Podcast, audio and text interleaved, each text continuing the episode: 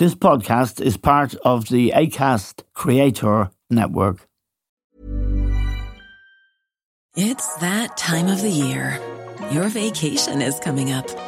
You can already hear the beach waves, feel the warm breeze, relax, and think about work.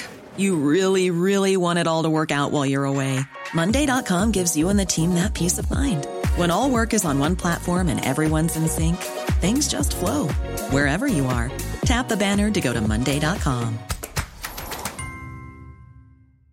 There's never been a faster or easier way to start your weight loss journey than with PlushCare. PlushCare accepts most insurance plans and gives you online access to board-certified physicians who can prescribe FDA-approved weight loss medications like Wegovy and Zepbound for those who qualify. Take charge of your health and speak with a board-certified physician about a weight loss plan that's right for you. Get started today at PlushCare.com/weight loss. That's PlushCare.com/weight loss. PlushCare.com/weight loss.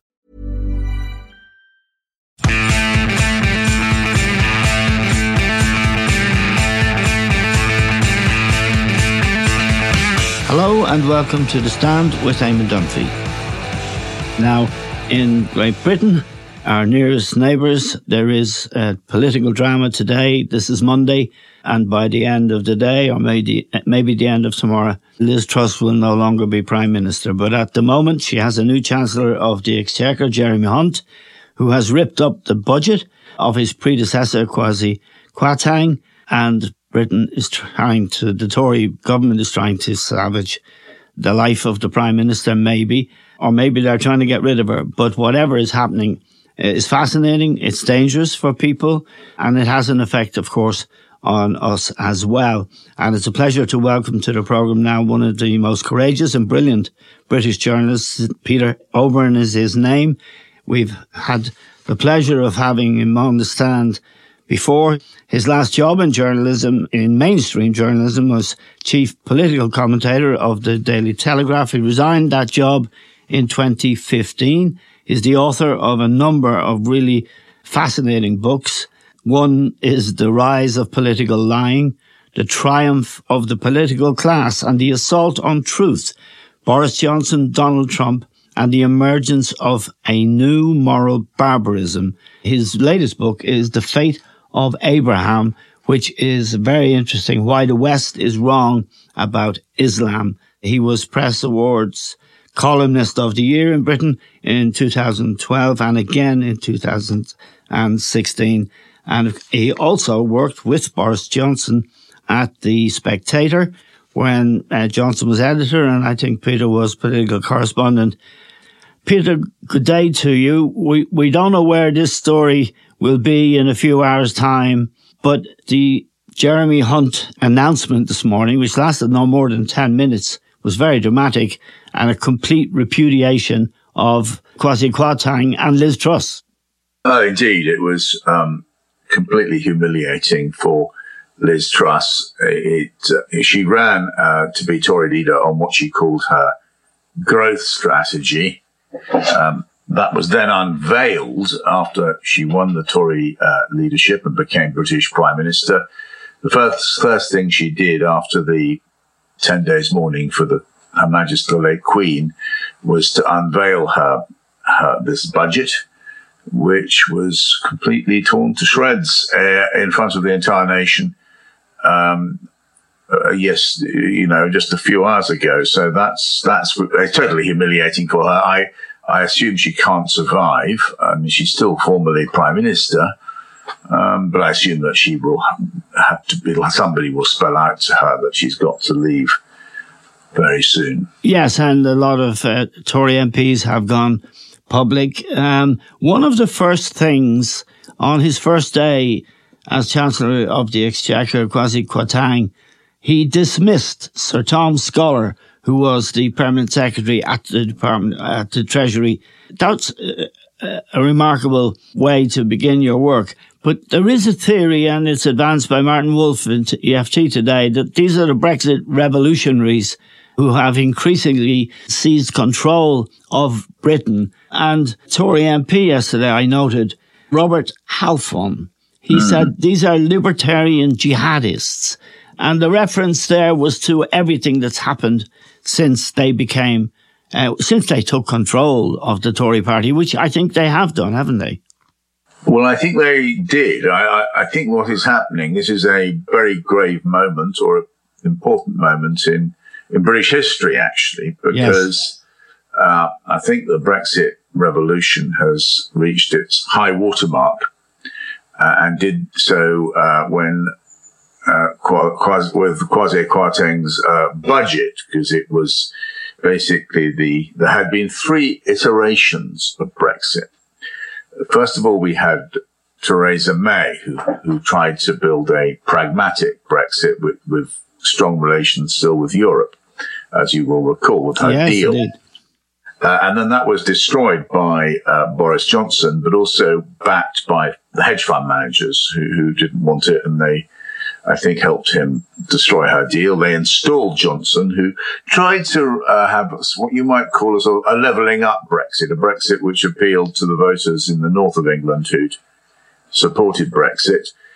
That was going badly, but Johnson actually had to leave office because he was a compulsive and habitual liar, and he was caught out lying. So that iteration of Brexit finished, and we had a leadership election, which was won by a political fantasist in the shape of Liz Truss.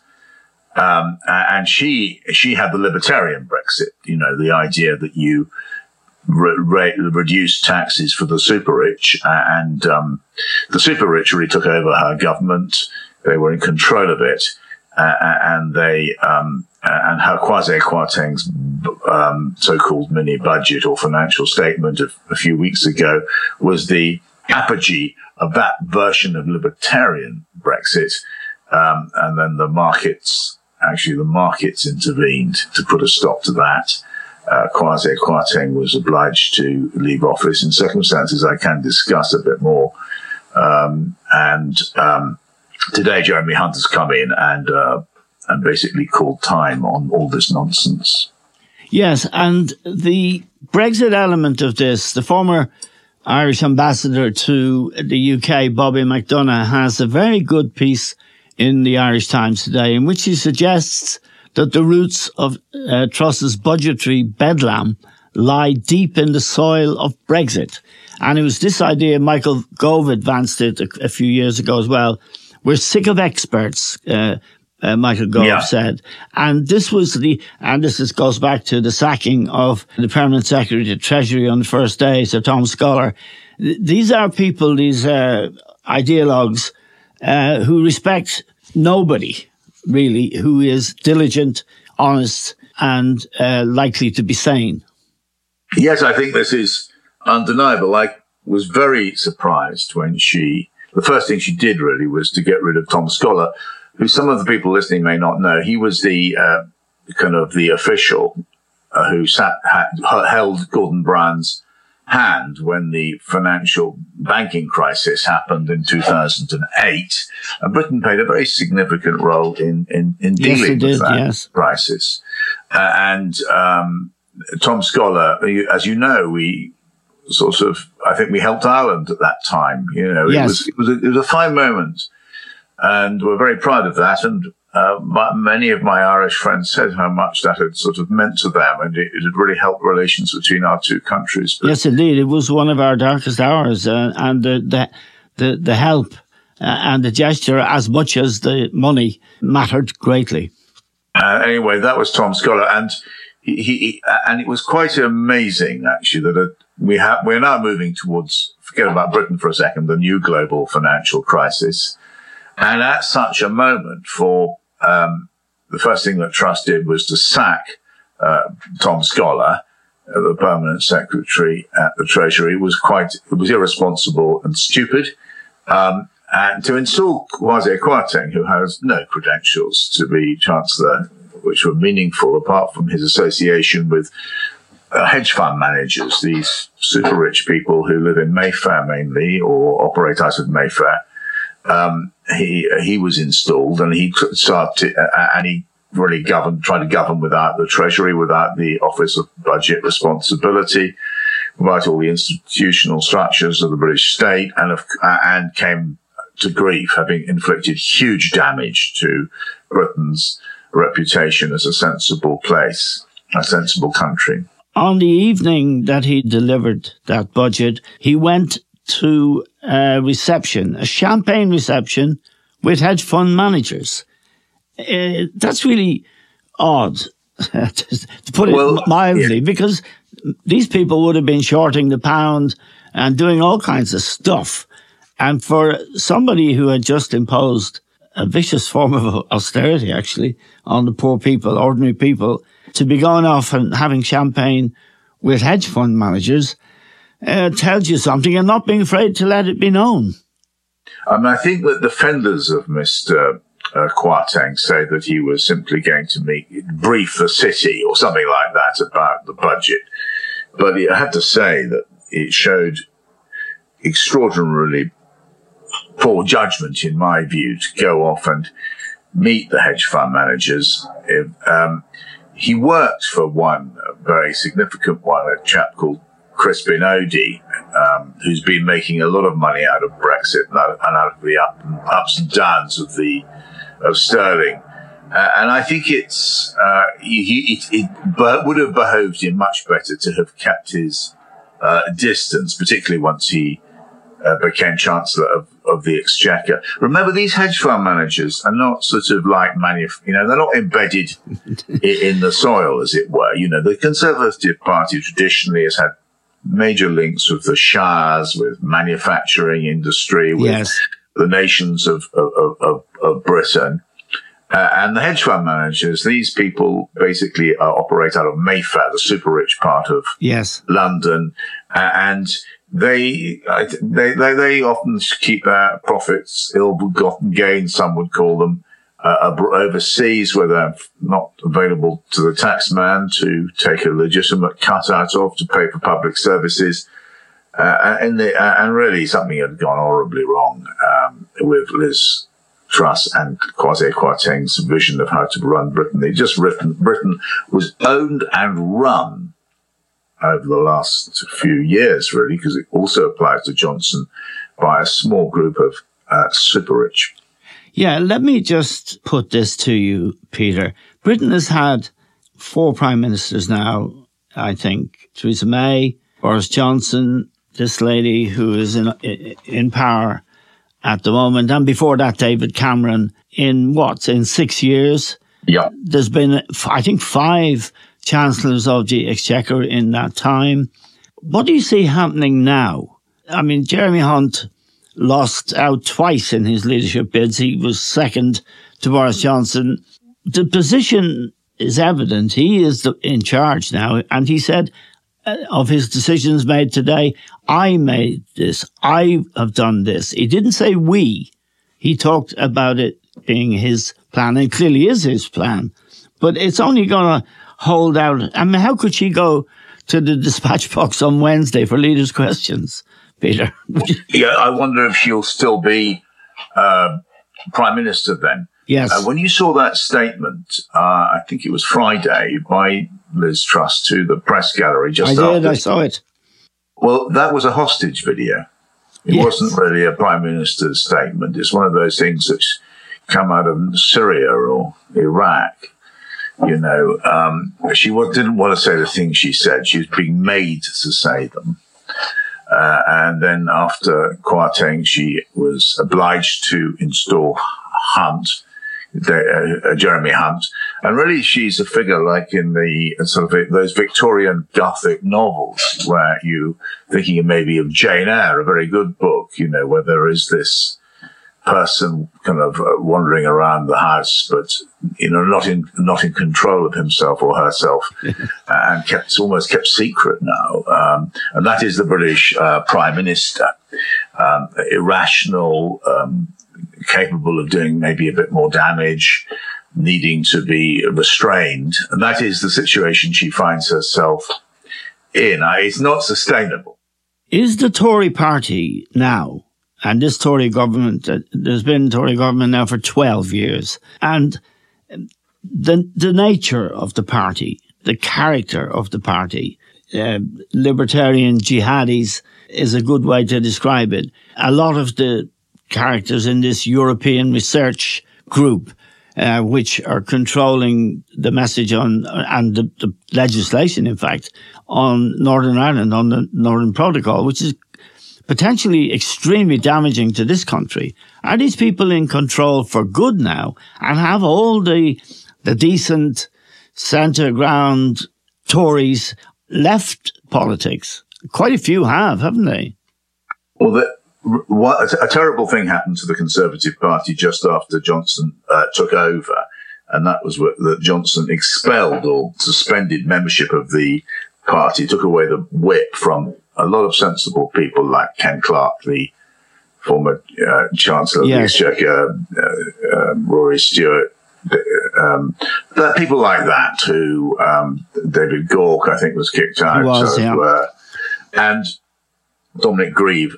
Now, that meant it was left in the hands of really what people I would regard as either hopelessly unqualified or just fanatics. However, they have been in charge now for 3 or 4 years.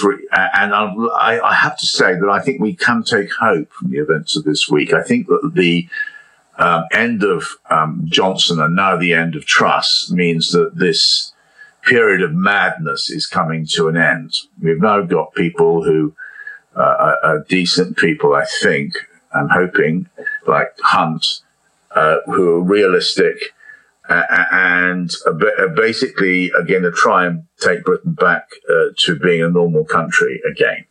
Yes. And so I predict the idea of undoing the Northern Ireland Protocol, that's going to go now. They won't do that. I think Ireland can take some comfort from events of the last few days. I think Britain, with the idea you can govern without reference to international financial markets is gone. I think the whole Brexit project has now hit the buffers.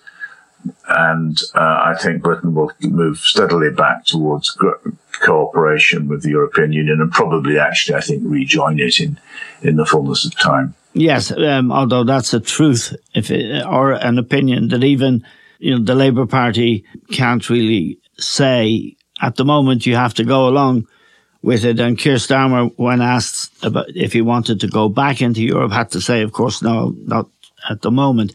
What I want to ask you, Peter, because it's of immense interest to those of us who are fond of Britain, and I lived there for almost 20 years, and I have a great respect for the decency of British people.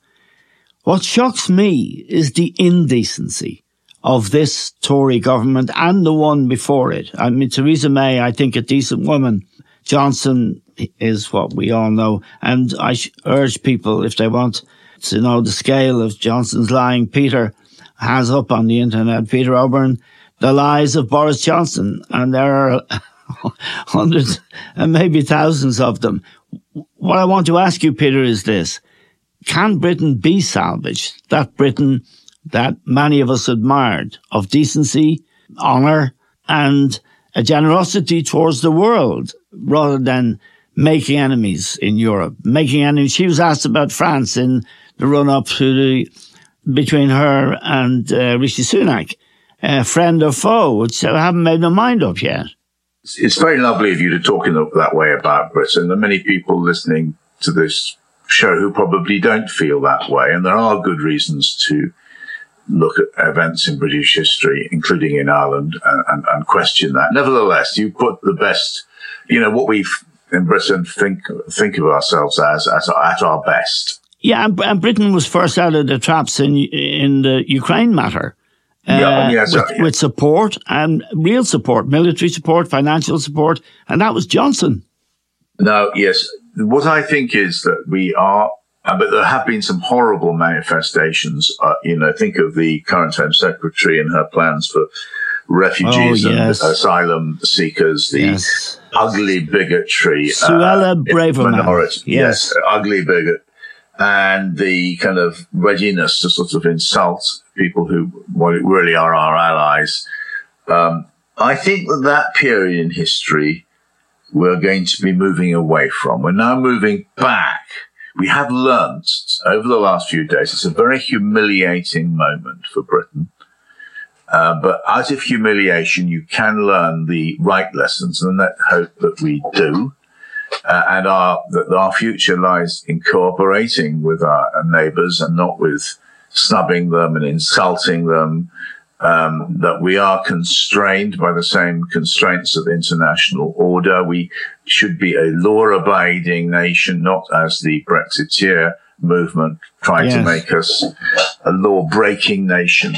And so I think I think that we will, it won't be easy, but I think there's a lot of terrible things are going to be happening ahead economically, which will happen to all countries, I should say, but maybe more to us because of the grotesque policy errors made by the Johnson and then the Truss period. But, I think and it's a battle now. We're really fighting, Eamon, for liberal democracy. Yes, of course we are. And that is the big geopolitical battle between China, Russia, the Saudis and all of that. And that's absolutely right. And that's why, among other things, Britain is so important.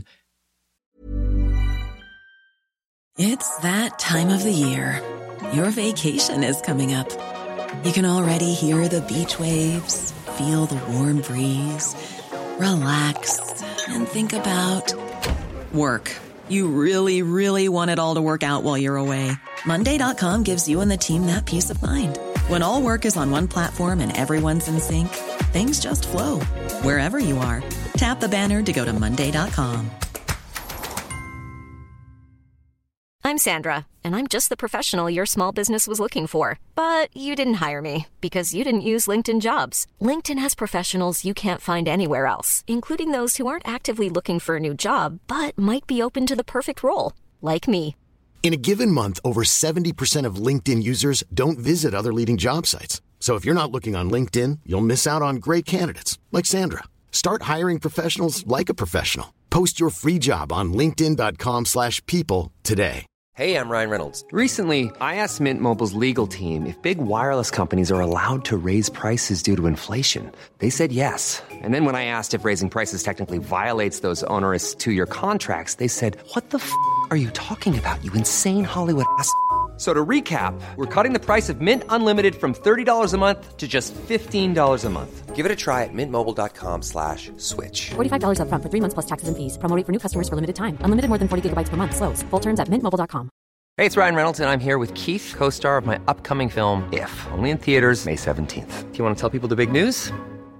All right, I'll do it. Sign up now and you'll get unlimited for $15 a month and 6 months of Paramount Plus Essential Plan on us. MintMobile.com/switch. Upfront payment of $45 equivalent to $15 per month. Unlimited over 40 gigabytes per month. Face lower speeds. Videos at 480p. Active Mint customers by 5/31/24 get 6 months of Paramount Plus Essential Plan. Auto renews after 6 months. Offer ends May 31st, 2024. Separate Paramount Plus registration required. Terms and conditions apply if rated PG. I want to ask you about two things. One is somebody I just saw on British television floating the prospect of Boris Johnson coming back as Prime Minister. But the other thing is more serious, and it goes directly to your own experience. I've been reading your journalism for, 30 years or more. The British press and the role they play. They were Liz Truss supporters from day one in the contest when it came down to her and Rishi Sunak and the membership of the Tory Party. They really were. I mean, the Mail, the Telegraph, the Daily Express, which you could hardly call a newspaper, but they're very, very influential, the British press, aren't they? Well, this is a very profound question you're raising, and I worked for pretty well all three of those papers at various times. Now, they welcomed the Truss budget.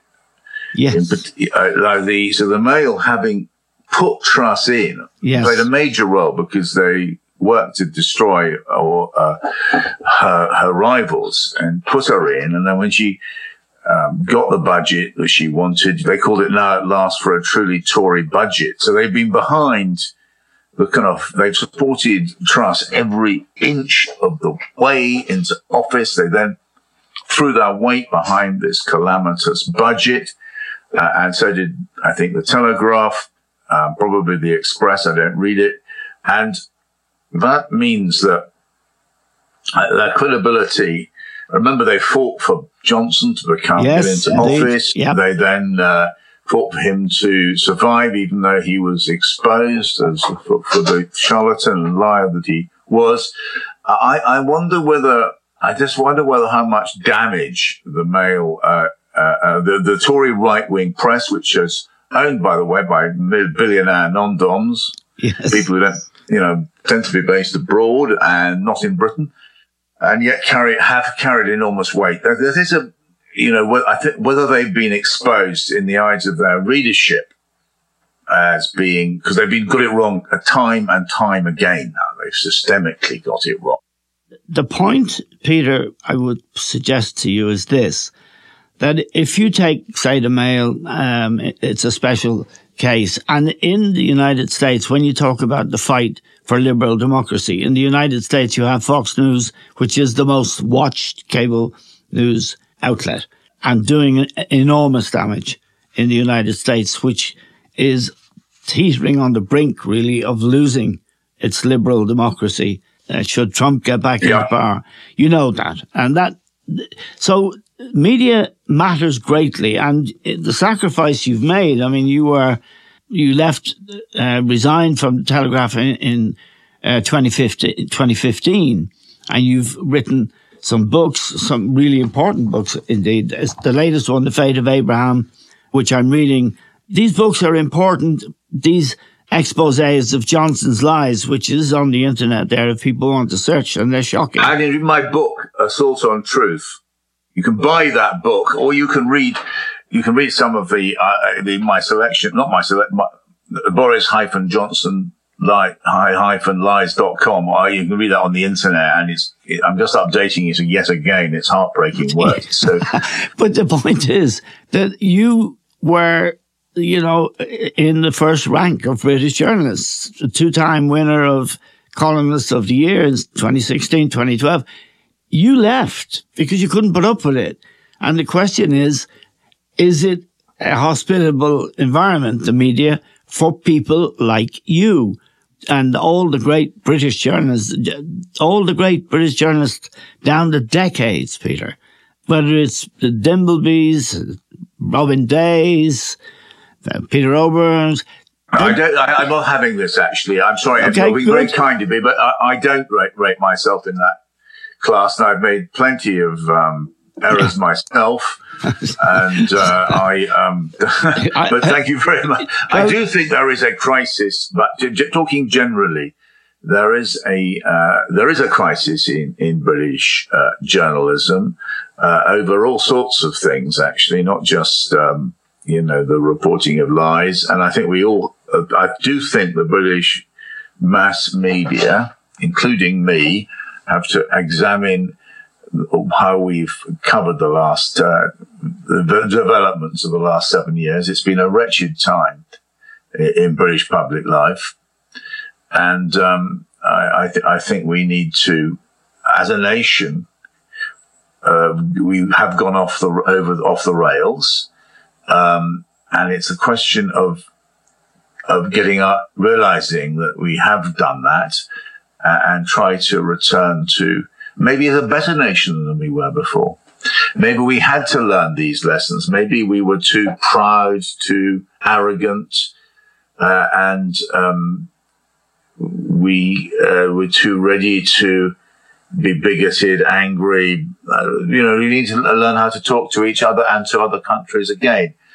People do go through nervous breakdowns, and that's what Britain is doing. Yes. Let me ask you finally, Peter, about Brexit. Now, Brexit was sort of, a life-changing. We won't know for a long time, but all the signs are that it hasn't been good for Europe, and it has been pretty bad for Britain. The role of the media, the British media, and I'm talking about print media, in getting Brexit over the line, and it was only 48-52. It was close enough thing. Was that critical?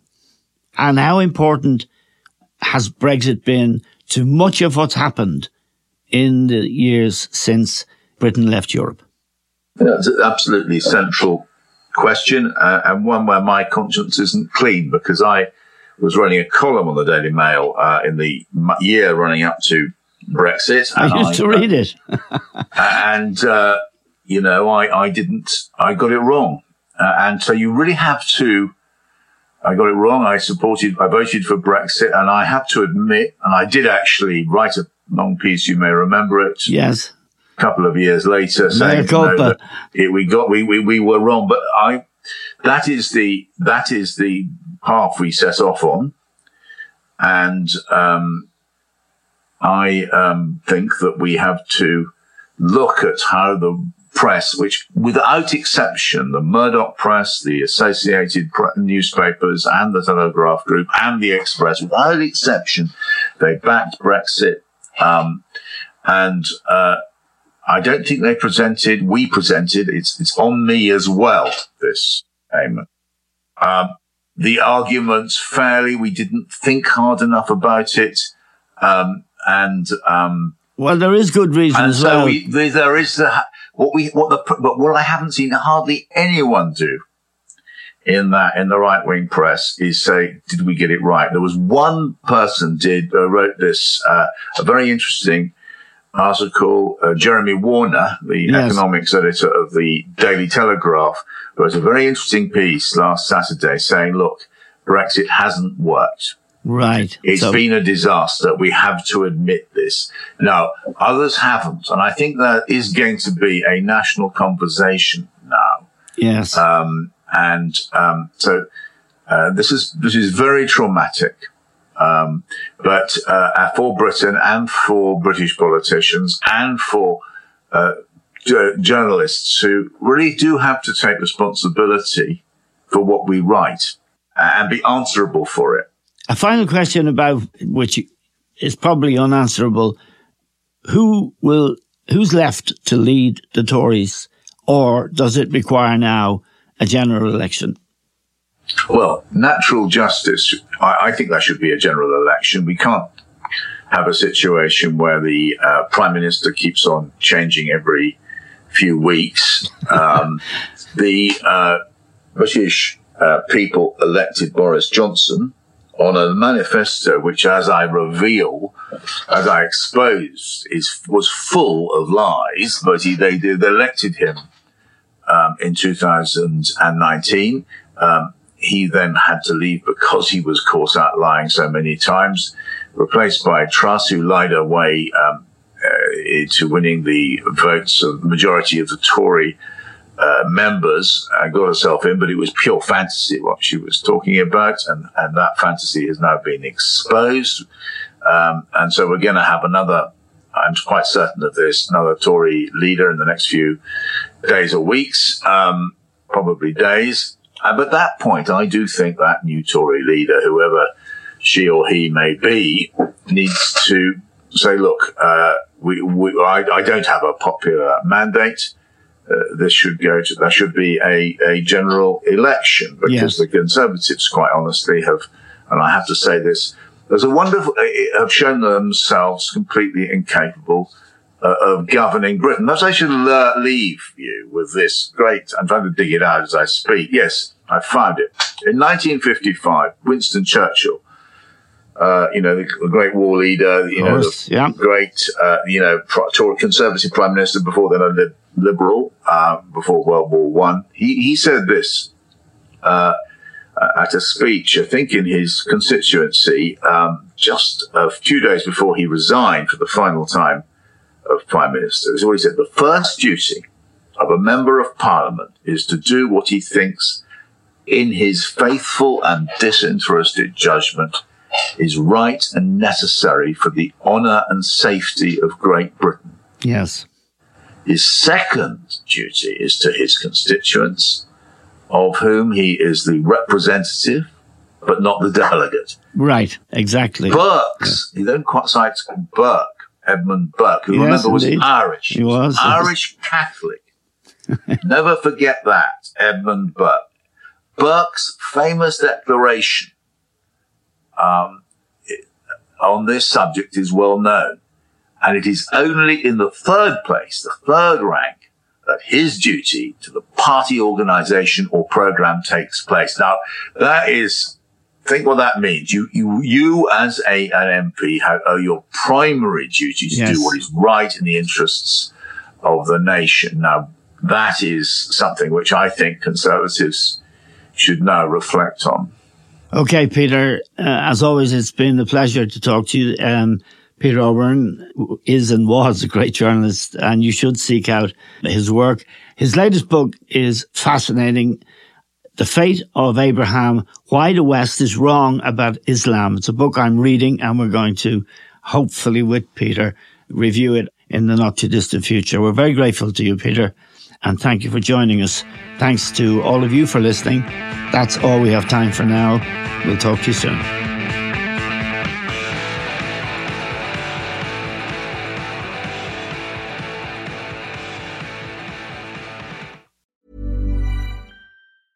Even when we're on a budget, we still deserve nice things.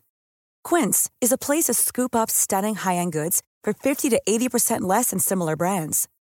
They have buttery soft cashmere sweaters starting at $50, luxurious Italian leather bags, and so much more. Plus, Quince only works with factories that use safe, ethical, and responsible manufacturing. Get the high-end goods you'll love without the high price tag with Quince. Go to quince.com/style for free shipping and 365-day returns.